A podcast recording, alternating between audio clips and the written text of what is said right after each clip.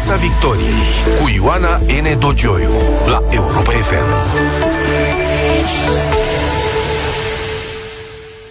Bună seara, bine v-am găsit în Piața Victoriei. După cum arată lucrurile, se pare că în cel mai scurt timp uh, avem șanse să avem uh, un guvern. Uh, domnul Câțu a renunțat uh, cel puțin deocamdată la pretenția de a fi uh, premier. Uh, PSD vom vedea dacă îl va accepta pe domnul uh, Ciucă, nominalizarea liberalilor în unanimitate pentru funcția de premier. Chiar acum au uh, loc uh, negocieri la Palatul Parlamentului și de la negocierile de la Palatul Parlamentului a venit în studioul uh, Europa FM cel mai probabil viitorul ministru al sănătății în guvernul PSD, PNL sau PNL, PSD, ca să nu rănim nicio uh, sensibilitate. Domnul uh, deputat uh, PSD, profesor universitar uh, Alexandru Rafila, bună seara, bună domnule seara. profesor, domnule deputat, domnule ministru, în e, curând. Să nu, să nu anticipăm totuși, da. Veți fi ministrul sănătății? Să v-am spus, să nu anticipăm. Eu nu am niciodată,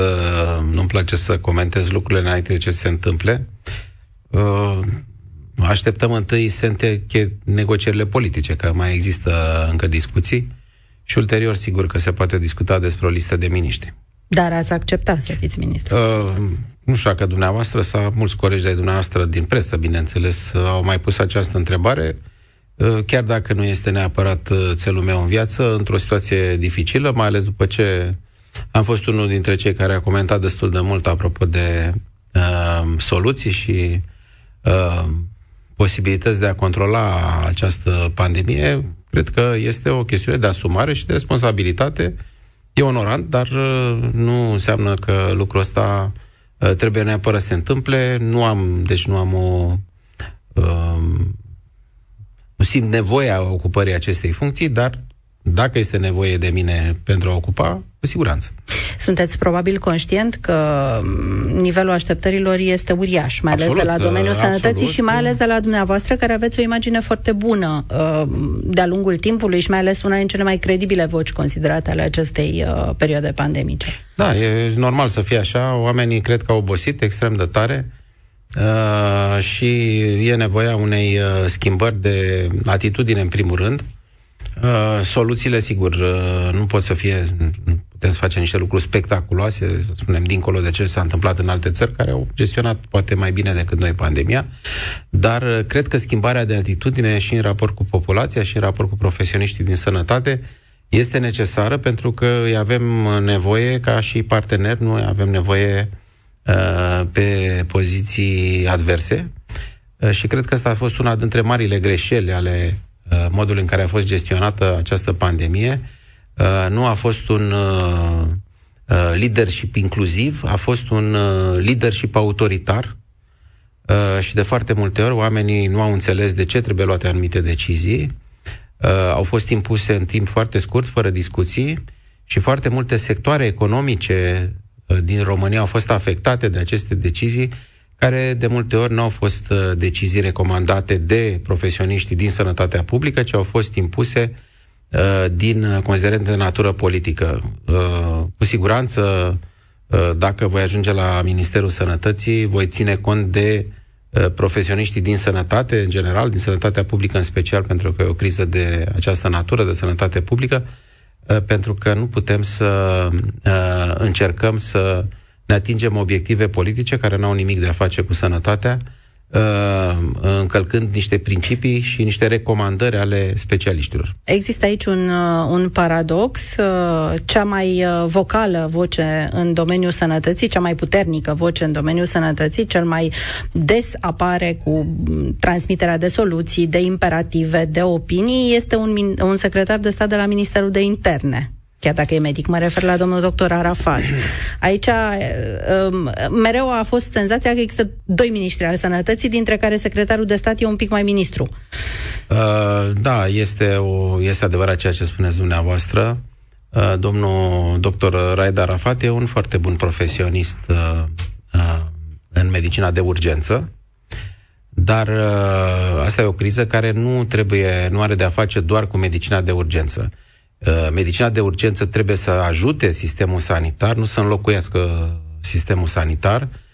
eu sunt convins că dânsul, din calitatea de secretar de stat din șef al Departamentului pentru Situații de Urgență, va înțelege acest lucru și va ajuta Ministerul Sănătății, care trebuie, în mod evident, are și responsabilitatea, conform legii, Ministerul Sănătății de a gestiona uh, o astfel de uh, criză de sănătate publică, care vedeți că se întinde deja de mai mult de un an și jumătate uh, și sunt convins că vom putea lucra împreună încât să ajute la efortul pe care uh, oamenii din sănătate îl fac în acest moment.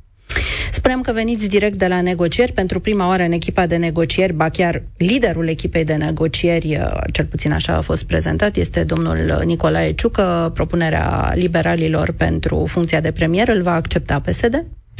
Uh, evident, vor fi negocieri, uh, două tipuri de negocieri care se vor purta în aceste zile. Ați făcut deja referire și dumneavoastră, în momentul de față, se definitiva ultimele capitole din programul comun de guvernare, dacă uh, va exista înțelegere și această coaliție va funcționa, dar, în mod evident, atât la Partidul Național uh, Liberal, sau mă gândesc, nu știu, nu cunosc organizarea lor internă, dar sigur la Partidul Social Democrat, uh, orice fel de uh, nominalizare pentru un guvern din care face parte Partidul Social Democrat, uh, trebuie aprobată de Comitetul Politic Național.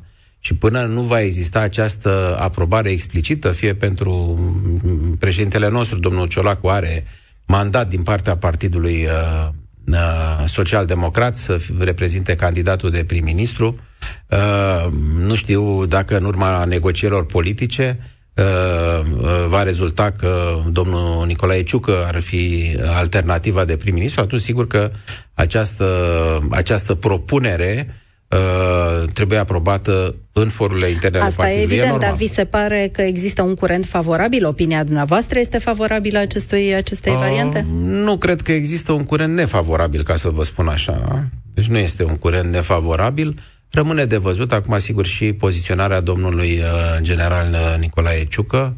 Uh, este importantă, pentru că, până la urmă, nu e vorba doar de o nominalizare, e vorba și de atitudinea, de poziția unui om care uh, negociază, care transmite credibilitate sau nu transmite credibilitate, pentru că uh, dumneavoastră ați văzut ce s-a întâmplat în ultimele săptămâni, uh, Uh, cred că a fost generată toată această criză prelungită politică de lipsa de credibilitate, de credibilitate a unora dintre actorii politici. Cine la cine vă uh, referiți? Uh, nu știu, mă gândesc Domnul că Cuțu. există și uh, bănuiesc că există deja uh, în rândul opiniei publice uh, suficient de bine conturată uh, imaginea unor, uh, unor politicieni care Uh, în fiecare zi spun altceva și chiar de la o oră la alta spun altceva.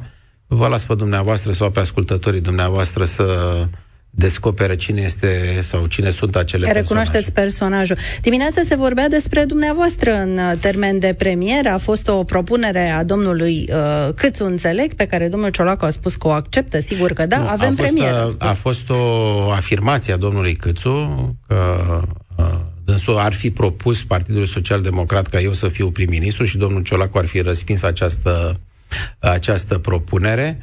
Ehm, datorită faptului că domnul Ciolacu nu și-a adus aminte niciun fel de existența unei astfel de propuneri, Ehm, a venit în întâmpinarea domnului Câțu și a spus că, din potrivă, dânsul sprijină o astfel de idee, dar pare totuși paradoxal ca uh, președintele unui partid uh, să propună un premier din partea celuilalt partid. Adică e puțin, uh, e puțin ciudat, dar uh, sigur că probabil că în Statele Unite, unde unii s-au instruit, uh, probabil că genul ăsta de abordări uh, există. Da, e o propunere serioasă pe masă sau a fost o... Deci din moment ce nici domnul Ciolacu, nici uh, alți dintre, nici ceilalți dintre membrii delegației PSD care a participat la negocieri nu au sesizat o astfel de propunere... Da, da, domnul Ciolacu a spus că e de acord, deci... A spus că este o idee bună, dar uh, în mod evident uh, și dânsul a fost surprins de spontaneitatea acestei afirmații. Spuneam că veniți de la negocieri. Care-i tonul? Cum e? E bine? Merge? Lucrurile merg bine? Se... Da, este un uh, optimism rezervat, pentru că există încă capitole care se discută și uh, uh, dacă la sănătate, să spunem, am avut mai puține divergențe și dumneavoastră știți că a fost unul dintre primele capitole pe care le-am discutat și le-am, uh, le-am am ajuns la un acord uh, de principiu. Sigur, acolo sunt uh, câteva lucruri delicate, dacă vreți, legate de niște amendamente introduse în proiectul de lege referitor la certificatul verde profesional, Vom vorbi introduse de uh, Partidul Național Liberal. Uh, dar, în principiu, pe lucrurile importante, lucrurile mari, am căzut de acord fără niciun fel de Uh, problemă. A existat uh, această discuție încă de la început. Am făcut schimb de programe de guvernare. Eu și cu încă câțiva colegi am integrat propunerile celor de la Partidul Național Liberal și chiar e un program care arată destul de bine, cred eu. Vi se pare, domnul Ciucă, instalat ca lider al echipei liberale? Este, transmite acest sentiment? Uh, eu cred că sentimentul de lider a unei echipe uh, se consolidează în momentul în care există și nominalizarea și de, uh, uh, ca și prim-ministru, nominalizarea oficială. Uh, și atunci când există o astfel de nominalizare și mai ales după depunerea jurământului, când sunt, funcția devine efectivă, sunt convins că nu vor fi probleme legate de uh, precizarea uh, poziției de șef al unei echipe. Deci înțelegem că deocamdată nu e chiar atât de consolidată poziția din răspunsul nostru diplomatic și politic. Am înțeles. Uh, ați spus de certificatul verde. Uh, Comisarul European pentru uh, Piața Internă a fost astăzi uh, în România și a cerut oficialilor români să dea dovadă de curaj și să implementeze certificatul verde. Când credeți că va fi și dacă credeți că va fi până la Doamna Ene, uh, noi am avut multe discuții și în afară de cele, să spunem, oficiale din emisiuni legate de acest certificat verde. Eu cred că uh, s-a plecat greșit la drum atunci când a fost uh, elaborat acest proiect de lege. În primul rând că a fost un proiect de lege care a ajuns în Senat fără niciun fel de consultare cu alte partide politice. A fost un proiect asumat de PNL și UDMR care indiferent de varianta uh, uh, nu aveau majoritate cele două partide ca să treacă un astfel de proiect de lege.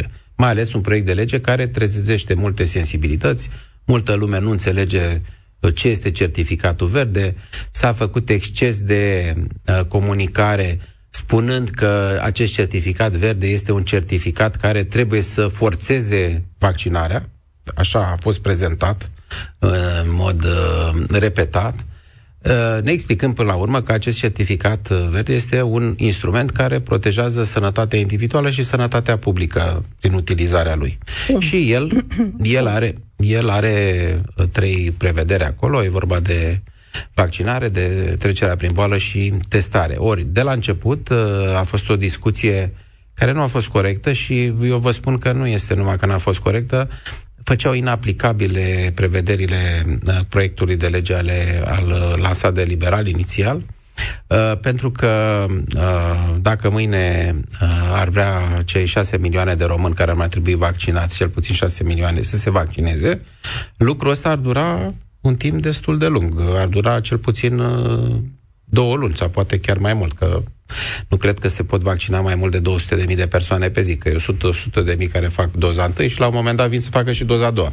Deci e clar că ai nevoie chiar mai mult de două luni ca să vaccinezi în această... Toți cei rămași nevaccinați. Ori dacă vrei să introduci un certificat verde și se referau la uh, certificatul ăsta care ar fi trebuit să extindă și în alte zone, nu doar la sănătate, la învățământ și în general în activitățile economice, atunci nu poți să spui că uh, uh, îți limitezi drepturile pentru că n-ai certificat verde, dar pe de altă parte nici n-ai cum să-l obții, că n-ai cum să te vaccinezi.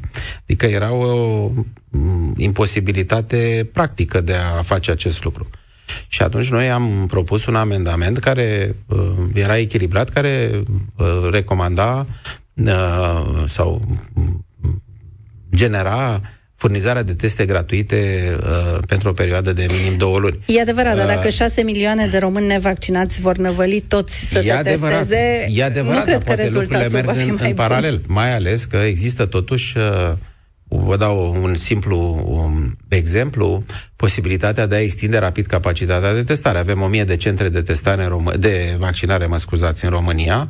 Ele pot să funcționeze și pentru vaccinare și pentru testare, nu e niciun fel de problemă și trebuie reglementată rapid problema uh, testelor care, pe care să le facă medicii de familie. Totuși sunt 11.000 de medici de familie și pro, m- situația dramatică prin care am trecut noi, inclusiv numărul mare de decese, s-a datorat și lipsei accesului la testare. Nu numai deci a fost o lipsă de acces la testare, lipsă de acces la consultație, la evaluare și lipsă de acces la tratament. Deci vreți și veți reuși să impuneți și, acea perioadă uh, de grație? Nu, numai, numai o secundă.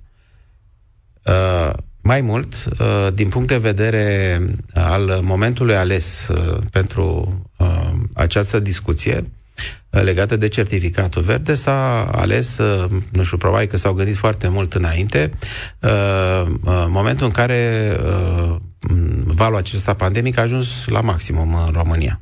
Atunci a fost discuția. A început discuția, da. A început discuția. Ori o astfel de măsură de sănătate publică, că despre asta discutăm, trebuie să prevină un astfel de val. Uh, discuția a început în vârful valului și se va termina atunci când uh, uh, noi vom ajunge cu un număr foarte mic de cazuri în România. Da, da, valul 5 ar putea numai o secundă, și el. Numai o secundă. Și atunci o să fie foarte greu de uh, adoptat un sau un certificat verde, cum, cum spunem noi, că de fapt nu e un certificat verde, nu are nicio culoare. Să-i spunem... Să da. uh, un certificat electronic care uh, are cele trei uh, componente, da? Uh, atunci când nu ai cazuri. Nu? Uh, și atunci m-am gândit împreună cu alți colegi, inclusiv din zona de sănătate publică, să existe o o flexibilizare, dacă vreți, a introducerii acestui certificat care să țină cont de realități. Adică în momentul în care ai un anumit interval de timp, în care ai o creștere constantă, timp de câteva săptămâni, înainte de ce să ajungi însă la cifrele acelea îngrozitoare, poți să-l utilizezi pentru o perioadă de timp și în momentul în care se revine la normal, să poți să renunți la acest certificat verde.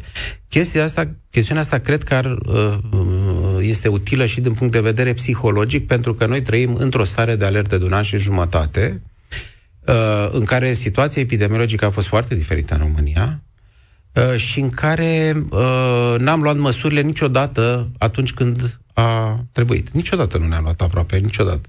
Ori am luat din scurt și am blocat diverse activități economice, adică în termen de 3-6 de ore, să ne înțelegem, ori am venit cu soluții, așa zise soluții, în vârf pandemic. Deci, ca să și înțeleg eu să cum găsim ar fi... O, o, trebuie să găsim o situație de echilibru și oamenii trebuie să înțeleagă, uh, domne, folosim certificatul verde sau nu folosim, nu ajungem în situația să trebuiască să folosim certificatul verde pentru că eu comunic și spun, am avut o săptămână de creștere, am avut a doua săptămână de creștere, uh, faceți ceva, schimbați-vă comportamentul, reduceți voluntar. Nu trebuie să dăm cu biciu și să-i amenințăm. Uh, să le spunem eventual să poarte singur masca când merg singur pe bicicletă, pe o pistă de biciclete, da, sunt lucruri stupide care știți bine că s-au întâmplat, uh, sau um, le spun uh, ca să nu fie înghesuială în magazin, vă limitez programul de mers la magazin la două ore.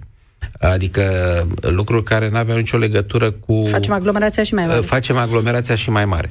E, toate aceste măsuri au creat valul de respingere a unor măsuri care sunt bune. Și lumea uh, echivalează, dacă vreți, acest certificat verde cu o măsură represivă similară cu ceea ce s-a întâmplat în decursul acestui an și jumătate. Și uh, eu vreau să vă spun că am vorbit cu uh, multă lume și din zona aceasta de uh, zona de sociologie, de uh, psihologia maselor, dacă vreți, și ei trebuie să ajute la acest efort. Uh, nu știu dacă ați sesizat dumneavoastră, dacă grupul de comunicare strategică, așa se numit el, a făcut ceva în acest sens, în afară de uh, eu, mie mi se pare că a făcut absolut nimic, în afară de un comunicat sec în fiecare zi legat de numărul de decese și numărul de îmbolnăviri. Uh, nu putem să luăm măsuri fără să discutăm cu oamenii, să uh, facem acel mecanism inclusiv de care v-am spus atunci când luăm deciziile și ei să fie partea efortului, nu să fie opuși efortului. Deci vreți un certificat temporar care să se activeze în momentul în care lucrurile devin urâte. În da, nu în momentul, ci să prevină lucrurile, ca lucrurile să, devi, să devină Deci îl introduceți în momentul în care apare, să zicem, valul 5 la orizont, sau cum? Da, exact. Dar n-ar trebui ca el să existe tocmai pentru ca valul da, să ne exact ajungem la valul este, 5? Dar eu nu pot să-l uh, introduc atunci când numărul de cazuri scade de la zi la zi. Eu, dacă sesizez o creștere încă din prima, a doua săptămână, că nu se întâmplă, noi am avut acum, uh, doamna Dogeu, am avut o creștere de 16 săptămâni. Și discuția despre certificatul... Și unde l-ați uh, introdus? În prima săptămână de creștere? Nu, în prima săptămână, după 3-4 săptămâni de creștere. Pentru Bun, că și dacă trend... mai adăugăm timpul cât e nevoie să-și capete, să-și facă vaccinul efectul, păi, ajungeți la mijlocul valului. Nu este la mijlocul valului. Acum, uh, mijlocul... Noi am, intro, am început discuția în săptămâna 14, da? Mhm. Discuția, uh-huh. atenție, despre certificat în săptămâna 14 și după încă două săptămâni a început să scadă. Deci asta a fost, de fapt, ăsta a fost timingul. Și nicio țară n-a făcut chestiunea asta.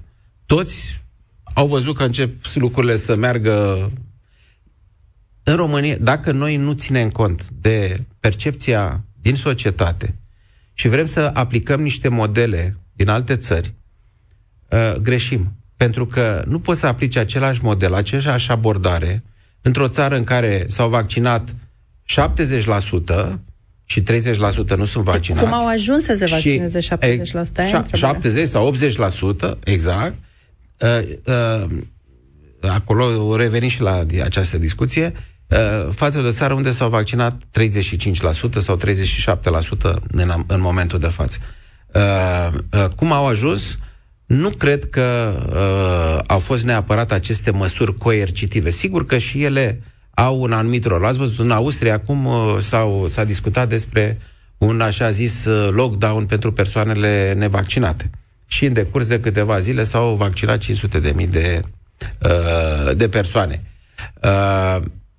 Trebuie totuși lucrat și pe modelul cultural al fiecarei țări, și pe caracteristicile educaționale din fiecare țară. Ma să nu fim uh, prea originali, asta este. Uh, nu, nu, nu vreau să fim original, dar vreau să se poată aplica chestiunile astea. Dacă, uh, repet, dacă mâine se hotărăsc cei șase milioane de persoane, cele șase milioane de persoane care ar trebui să se vaccineze, că vor să o facă, nu vor avea niciunde să se vaccineze. Uh, eu cred că uh, această, inclusiv comunicarea asta legată de abundența de vaccinuri în România, Uh, care stau uh, și se strică și sunt aruncate, uh, creează o demobilizare a oamenilor.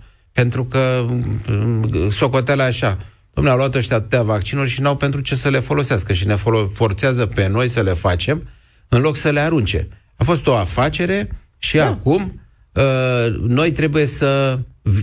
De ce? Pentru că există neîncrederea că inclusiv procedurile de achiziție n-au fost transparente, doamna Dogiu. Nu cred că uh, trebuia să spună, domnule, suntem într-un mecanism european, am primit o cotă parte, trebuie să cumpărăm o parte, dar putem să le dăm și la alții. Trebuie spuse lucrurile astea. Cât timp sunt ascunse și vin pe surse tot felul de informații, vedeți că nici acum nu e lămurit. Câte vaccinuri s-au cumpărat, uh, care este, uh, care este situația cu vaccinurile care au expirat, uh, dacă s-au făcut donații, la cine s-au făcut donații, care s-au vândut, Lucrurile astea trebuie Cine cunoscute. trebuia să comunice lucrurile Trebuie să există un... CNCAV sau minister? Eu cred că... Ce, nu, pe dar nu Ministerul Sănătății le-a cumpărat vaccinurile. E, a fost un acord guvernamental. A, că banii au trecut pe la Ministerul Sănătății, da, dar sunt convins că nu e un contract al Ministerului deci Sănătății. Deci CNCAV ar fi trebuit să comunice Probabil că CNCAV ar trebui să comunice. Cu cât suntem mai lipsiți de transparență, nu facem altceva decât să alimentăm tot felul de teorii conspiraționiste și câteodată poate și lucruri care sunt uh, adevărate, pentru că în momentul în care tu nu recunoști nimic, nu spui nimic și uh, nu ți asumi nimic, lumea este liberă să creadă ceea ce consideră și să creadă niște așa zici lideri de opinii care vin cu informații care, din păcate, uh, din păcate, denaturează lucrurile, scad încrederea și mai mult în autorități. Sigur că discutăm aici de războaiele hibride, de tot felul de lucruri de genul ăsta care sunt făcute ca să influențeze populația și să scadă încrederea în autorități, dar autoritățile sunt primele care generează prin comportamentul lor această neîncredere.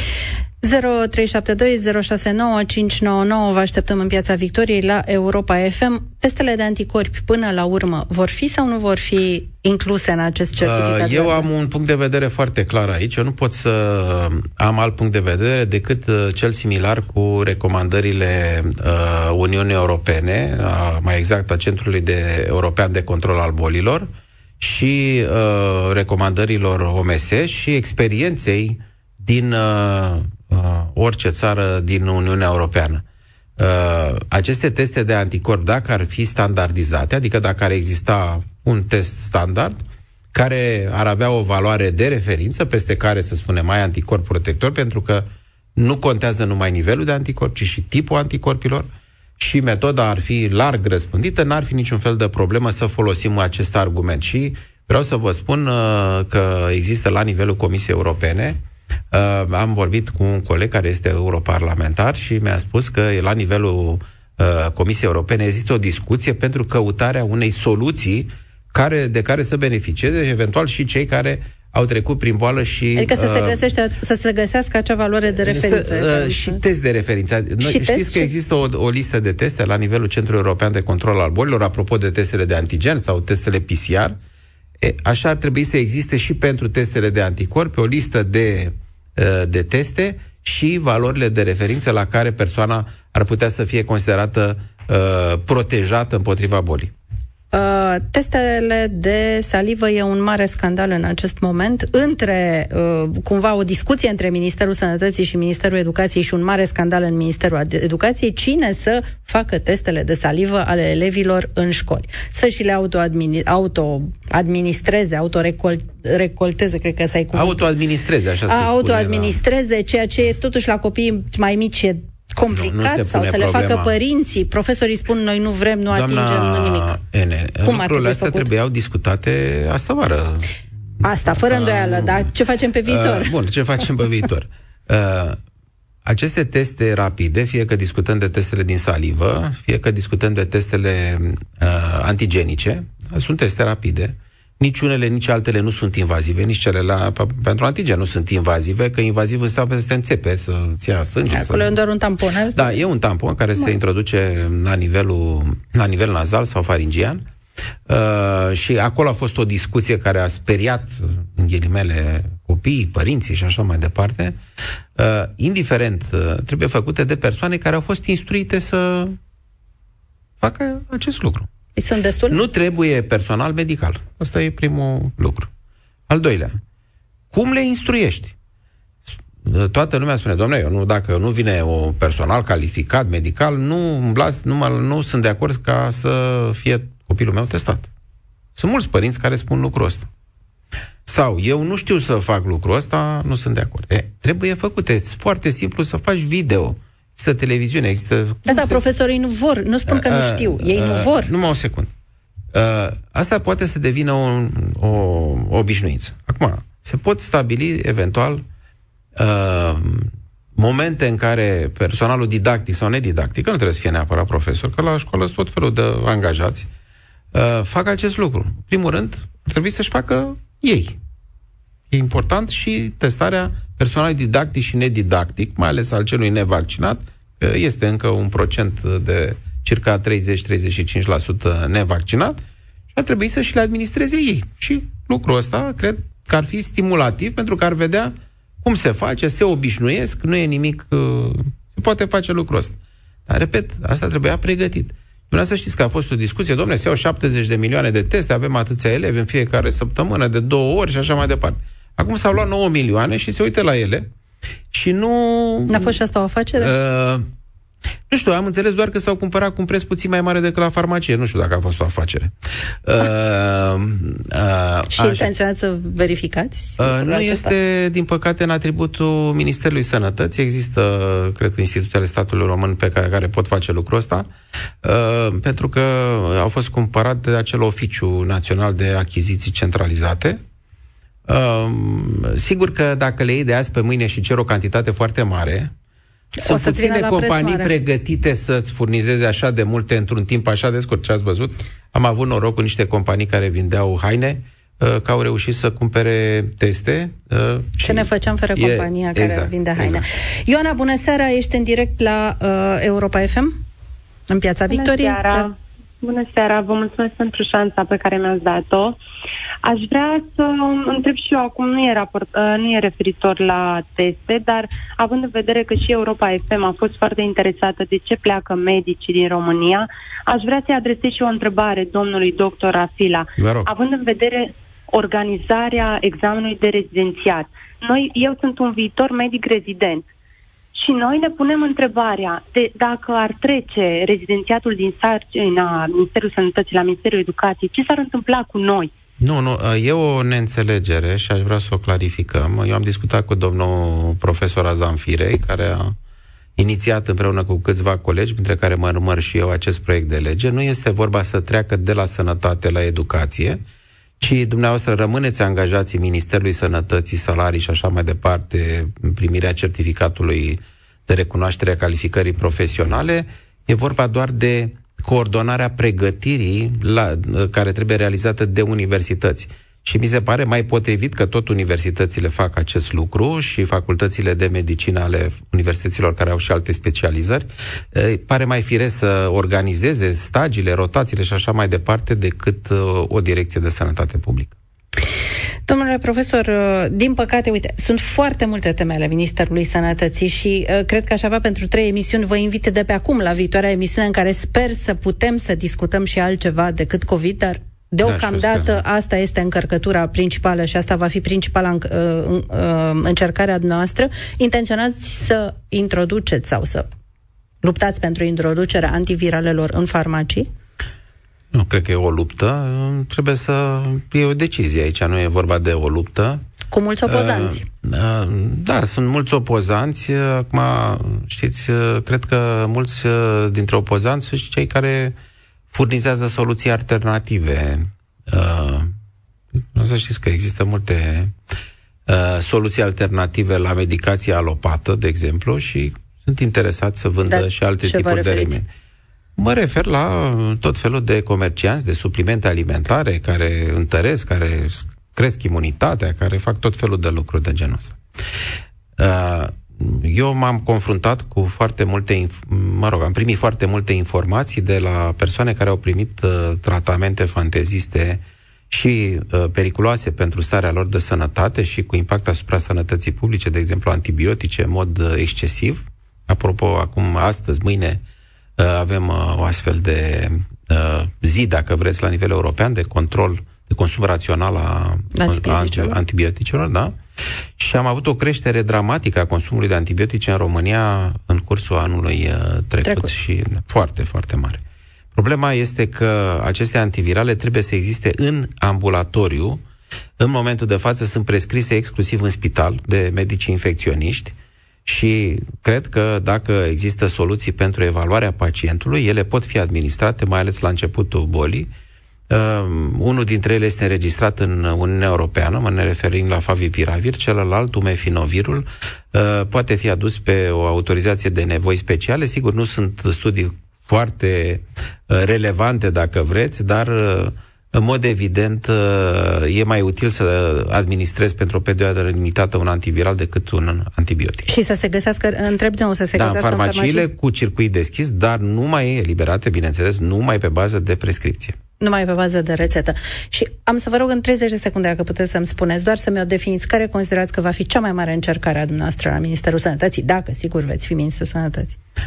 Uh, cea mai mare încercare nu cred că este la, sau este și la Ministerul Sănătății, este cum reușim să generăm solidaritatea despre care am tot vorbit în ultima perioadă, fie că discutăm de cei care lucrează în Ministerul Sănătății, de profesioniști de sănătate și mai ales de populație solidaritatea trebuie să existe dacă vrem să trecem cu bine de această pandemie. Și încrederea, presupun că Absolut. este la baza Sigur. și a solidarității. Vă mulțumesc că invitatul meu în uh, Piața Victoriei Europa FM a fost domnul profesor Alexandru Rafila, probabil viitorul ministru al sănătății. Rămâneți acum în clubul de seară alături de Toader Păun. Piața Victoriei cu Ioana N. Dogioiu la Europa FM.